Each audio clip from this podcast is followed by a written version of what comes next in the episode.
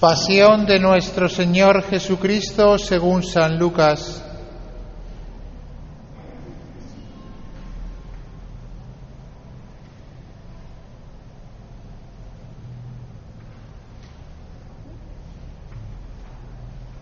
Cuando llegó la hora, se sentó a la mesa y los apóstoles con Ahí. él y les dijo, Ardientemente he deseado comer esta Pascua con vosotros antes de padecer, porque os digo que ya no la volveré a comer hasta que se cumpla en el reino de Dios. y tomando un cáliz, después de pronunciar la acción de gracias, dijo, Tomad esto, repartidlo entre vosotros, porque os digo que no beberé desde ahora del fruto de la vid hasta que venga el reino de Dios. y tomando pan, después de pronunciar la acción de gracias, lo partió y se lo dio diciendo, Esto es mi cuerpo que se entrega por vosotros. Haced esto en memoria mía. después de cenar, hizo lo mismo con el cáliz diciendo, Este cáliz es la nueva alianza en mi sangre que es derramada por vosotros. Pero mirad, la mano del que me entrega está conmigo en la mesa, porque el Hijo del Hombre se va según lo establecido, pero hay de aquel hombre por quien es entregado. Ellos empezaron a preguntarse unos a otros sobre quién de ellos podía ser el que iba a hacer eso.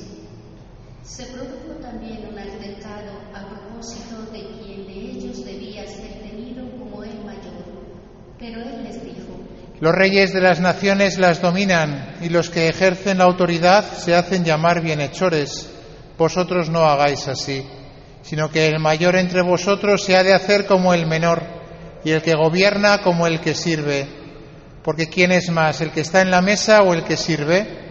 ¿Verdad que el que está a la mesa? Pues yo estoy en medio de vosotros como el que sirve. Vosotros sois los que habéis perseverado conmigo en mis pruebas, y yo preparo para vosotros el reino como me lo preparó mi Padre a mí, de forma que comáis y bebáis a mi mesa en mi reino, y os sentéis en tronos para juzgar a las doce tribus de Israel. Simón, Simón, mira que Satanás os ha reclamado para cribaros como trigo, pero yo he pedido por ti para que tu fe no se apague, y tú cuando te hayas convertido, confirma a tus hermanos. él le dijo, Señor, estoy contigo, estoy dispuesto de ir incluso a la cárcel y a la muerte. pero él le dijo, Te digo, Pedro, que no cantará hoy el gallo antes de que tres veces hayas negado conocerme. Y les dijo, Cuando os envié sin bolsas, sin alforja ni sandalias, ¿os faltó algo? dijeron, Nada. Jesús añadió, Pero ahora el que tenga bolsa, que la lleve consigo, y lo mismo la alforja, y el que no tenga espada, que venda su manto y compre una, porque os digo que es necesario que se cumpla en mí lo que está escrito, fue contado entre los pecadores, pues lo que se refiere a mí toca a su fin. ellos dijeron, Señor, aquí hay dos espadas. él les dijo, Basta, Salió y se encaminó como de costumbre al monte de los olivos y lo siguieron los discípulos. Al llegar al sitio les dijo orad para no caer en tentación. y se apartó de ellos como a un tiro de piedra y arrodillado oraba diciendo, Padre, si quieres, aparta de mí este cáliz, pero que no se haga mi voluntad, sino la tuya. y se le apareció un ángel del cielo que lo confortaba. En medio de su angustia oraba con más intensidad y le entró un sudor que caía hasta el suelo como si fueran gotas espesas de sangre. Y levantándose de la oración fue hacia sus discípulos, los encontró dormidos por la tristeza y les dijo, ¿Por qué dormís? Levantaos y orad para no caer en tentación. Todavía estaba hablando cuando apareció una turba. Iba a la cabeza el llamado Judas, uno de los doce, y se acercó a besar a Jesús. Jesús le dijo, Judas, ¿con un beso entregas al Hijo del Hombre? viendo los que estaban con él lo que iba a pasar, dijeron, Señor, ¿iremos con la espada? y uno de hirió al criado del sumo sacerdote y le cortó la oreja derecha. Jesús intervino diciendo, Dejadlo, basta. y tocándole la oreja lo Jesús dijo a los sumos sacerdotes y a los oficiales del templo y a los ancianos que habían venido contra él. ¿Habéis salido con espadas y palos como en busca de un bandido? Estando a diario en el templo con vosotros, no me prendisteis, pero esta es vuestra hora y la del poder de las tinieblas. Después de prenderlo, se lo llevaron y lo hicieron entrar en casa del sumo sacerdote. Pedro lo seguía desde lejos. Ellos encendieron fuego en medio del patio, se sentaron alrededor y Pedro estaba sentado entre ellos. Al verlo una criada sentado junto a la lumbre, se lo quedó mirando y dijo, También este estaba con él. pero él lo negó diciendo, No la conozco, mujer. poco después lo vio otro y le dijo, Tú también eres uno de ellos. pero Pedro replicó, Hombre, no lo soy. y pasada cosa de una hora, otro insistía diciendo, Sin duda este también estaba con él, porque es Galileo. Pedro dijo, Hombre, no sé de qué me hablas. y enseguida, estando todavía él hablando. El Señor, volviéndose, le echó una mirada a Pedro, y Pedro se acordó de la palabra que el Señor le había dicho, antes cante ah, hoy el gallo me negarás tres veces. Y saliendo fuera lloró amargamente. Y los hombres que tenían preso a Jesús se burlaron de él dándole golpes, y tapándole la cara le preguntaban diciendo, Hazte profeta. ¿Quién te? E insultándolo proferían contra él otras muchas cosas. Cuando se hizo de día, se reunieron los ancianos del pueblo con los jefes de los sacerdotes y los escribas. Lo condujeron ante su Sanedrín y le dijeron, Si tú eres el Mesías, dilo. él les dijo, Si os lo digo, no lo vais a creer, y si os pregunto, no me vais a responder. Pero desde ahora el Hijo del Hombre estará sentado a la derecha del poder de Dios. dijeron todos. Entonces, ¿tú eres el Hijo de Dios? Él les dijo, Vosotros lo decís, yo lo soy. ellos dijeron, ¿Qué necesidad tenemos ya de testimonios? Nosotros mismos lo hemos oído de su boca. Y levantándose toda la asamblea lo llevaron a presencia de Pilato y se pusieron a acusarlo diciendo, Hemos encontrado que éste anda amotinando a nuestra nación y oponiéndose a que se paguen tributos al César y diciendo que él es el Mesías rey. Pilato le preguntó, ¿Eres tú el rey de los judíos? él le responde, Tú lo dices. Pilato dijo a los sumos sacerdotes y a la gente, No encuentro ninguna culpa en este hombre. Levanta el pueblo enseñando por toda Judea, desde, desde que comenzó en Galilea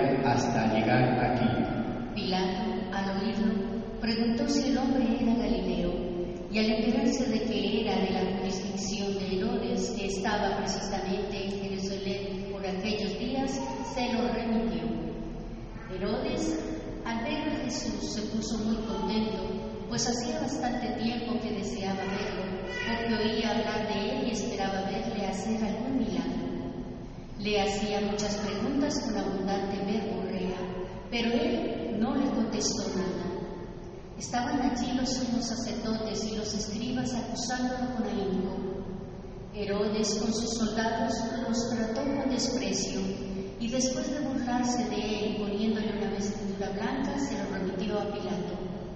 Aquel mismo día se hicieron amigos entre sí Herodes y Pilato, porque antes estaban enemistados entre sí. Pilato, después de convocar a los sumos sacerdotes, a los magistrados y al pueblo, les dijo, Me habéis traído a este hombre como agitador del pueblo. Y resulta que yo lo he interrogado delante de vosotros y no he encontrado en este hombre ninguna de las culpas de que lo acusáis. Pero tampoco Herodes porque no los ha devuelto. Ya veis que no has hecho nada indigno de muerte. Así que le daré un escarmiento y lo soltaré masa. Quita de en medio y suéltanos a Barrabás. Este de Avidas había sido detenido en la cárcel por una revuelta acaecida en la ciudad y un homicidio.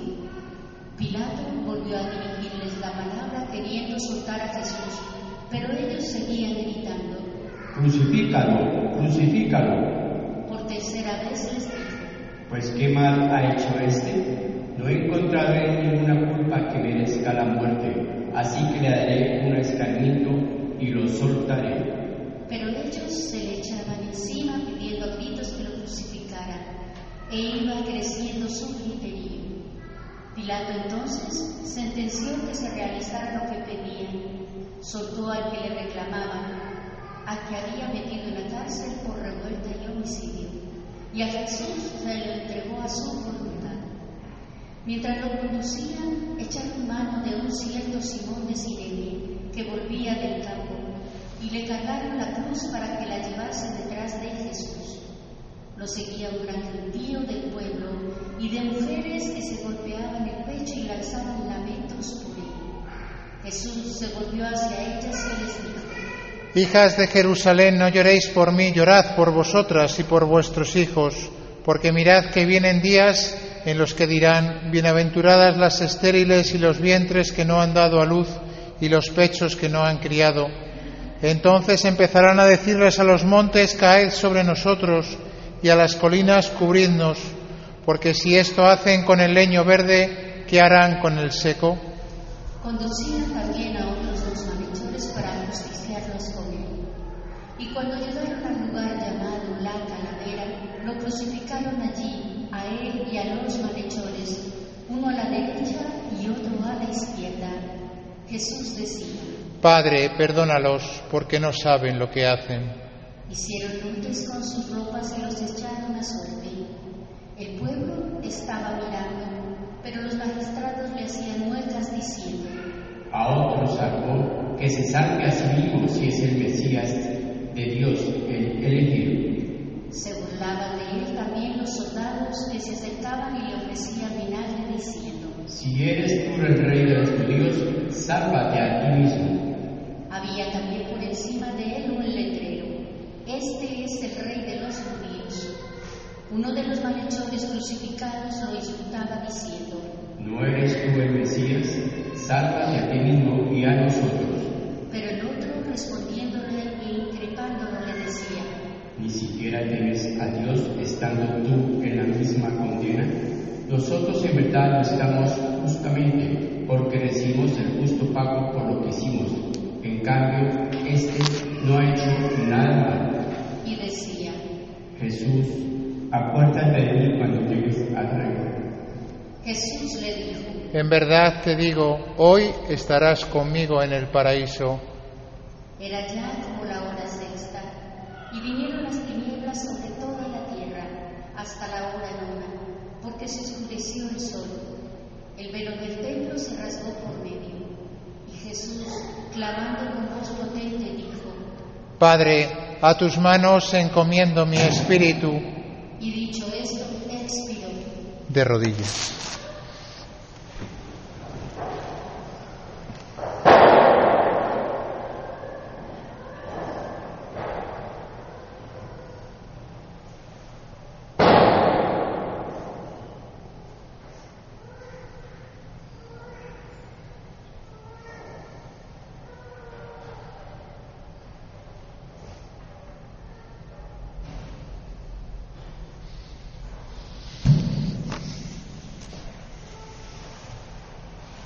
El centurión, al daba gloria a Dios diciendo, Realmente este hombre era justo.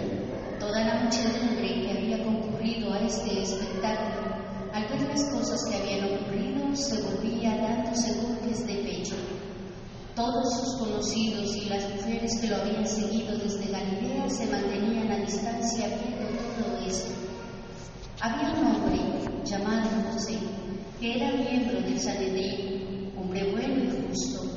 Este no había dado su asentimiento ni a la decisión ni a la actuación de ellos. Era natural de Arimatea, ciudad de los judíos, y aguardaba el reino de Dios. Este acudió a Pilato y le pidió el cuerpo de Jesús. Y bajando, lo envolvió en una sábana y lo colocó en un sepulcro excavado en la roca, donde nadie había sido puesto todavía. Era el día de la preparación y estaba para empezar el sábado. Las mujeres que lo habían acompañado desde Galilea lo siguieron y vieron el sepulcro y cómo había sido colocado su cuerpo. Al regresar, prepararon aromas y mirra, y el sábado descansaron de acuerdo con el precepto. Palabra del Señor.